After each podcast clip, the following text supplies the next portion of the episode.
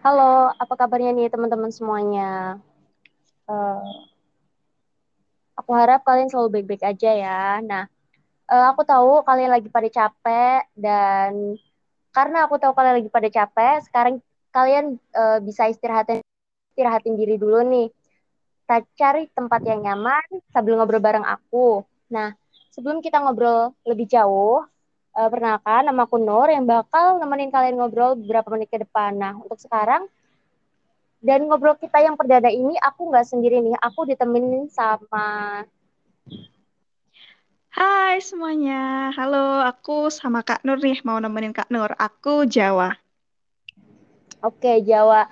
Uh, di podcast perdana kita, kita mau bahas apa nih? Kayaknya uh, tentang isu menarik apa ya yang kali ini lagi booming-boomingnya gitu. Iya Kak Nur, ini kan kebetulan aku sama Kak Nur ini kayaknya sama-sama lagi di Surabaya kan ya. Terus iya, ini di Surabaya cuacanya kok kayak mulai kurang ajar gitu ya, panas banget gitu. Bahkan aku dapat info iya, itu sampai 41 derajat loh kak. Waduh parah banget. Bahkan aku mandi itu ya mandi sore airnya ikutan anget. Udah panas airnya anget. Waduh sampai bingung nih kak.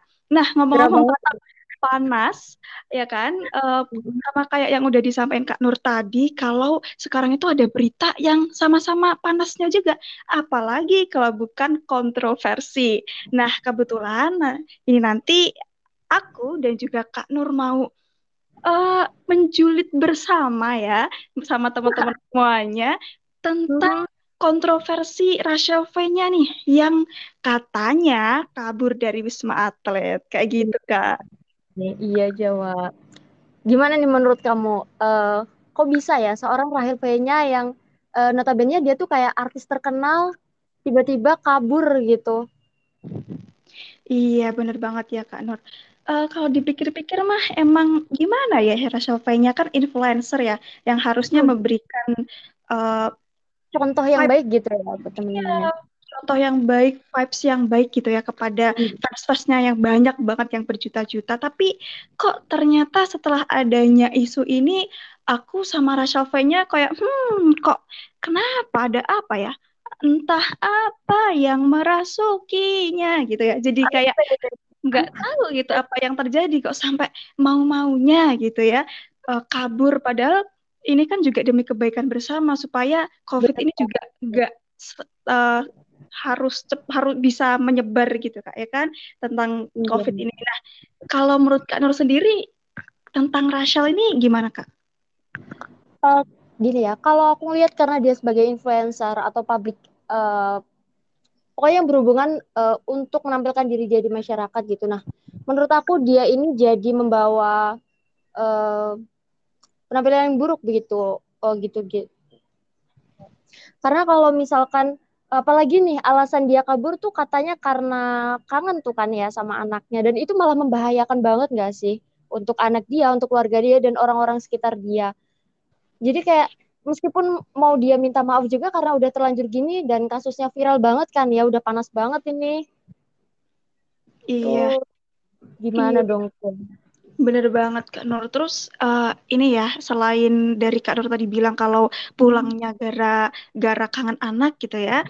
Uh, ini aku juga dapat info nih Kak yang lain. Kalau katanya nih katanya pas Rachel V-nya ini kabur ternyata ada oknum yang ngebantu gitu loh kak. Terus oknum itu oh, siapa? iya. ternyata oknumnya itu justru dari TNI loh kak. Waduh gimana ya kok bisa kayak gitu? Aduh, parah banget sih ini iya bener banget terus uh, kalau menurut kak Nur sendiri kalau hal-hal kayak gini nih bisa diatasi dengan cara apa ya kak?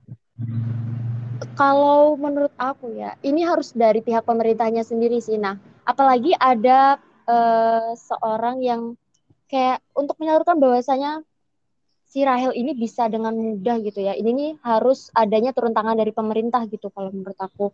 Jadi uh, karantina ini dilakukan memang untuk uh, kesehatan bersama, terus juga untuk keselamatan bersama. Jadi harus ada kesadaran juga dari si uh, orangnya ini sendiri gitu selain dari pemerintah.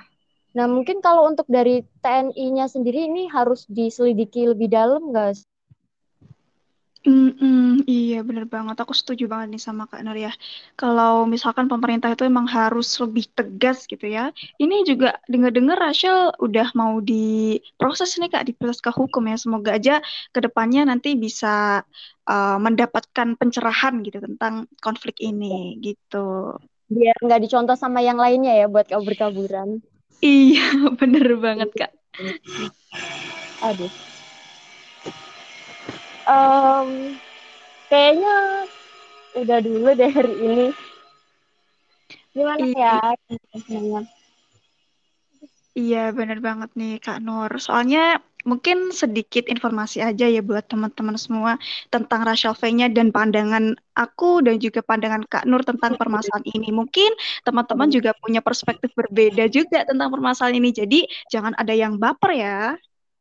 Iya, bener banget tuh. Jangan ada yang baper dan uh, buat teman-teman kalau misalkan nih uh, dari kata-kata kita ada yang menurut teman-teman nggak cocok nih, kurang tepat dan uh, kayaknya butuh saran dan kritikan boleh banget nih teman-teman ngasih saran dan kritikan buat kita untuk di uh, episode selanjutnya gitu. Ya. Uh, mungkin ada salam penutup dari Jawa. Um, salam penutup dari aku apa ya kak? Semoga semua tetap dalam keadaan sehat aja sih. Kak Nur juga ya. Semoga tetap bahagia dan juga sehat-sehat terus gitu. Oke, uh, aku rasa udah. Uh, aku rasa podcast hari ini kita udahin dulu. Uh, buat teman-teman, uh, jangan bosan-bosan ya dengerin kita untuk di episode episode episode selanjutnya. Uh, sampai jumpa dan Sampai ketemu lagi di episode berikutnya. Bye-bye. Bye.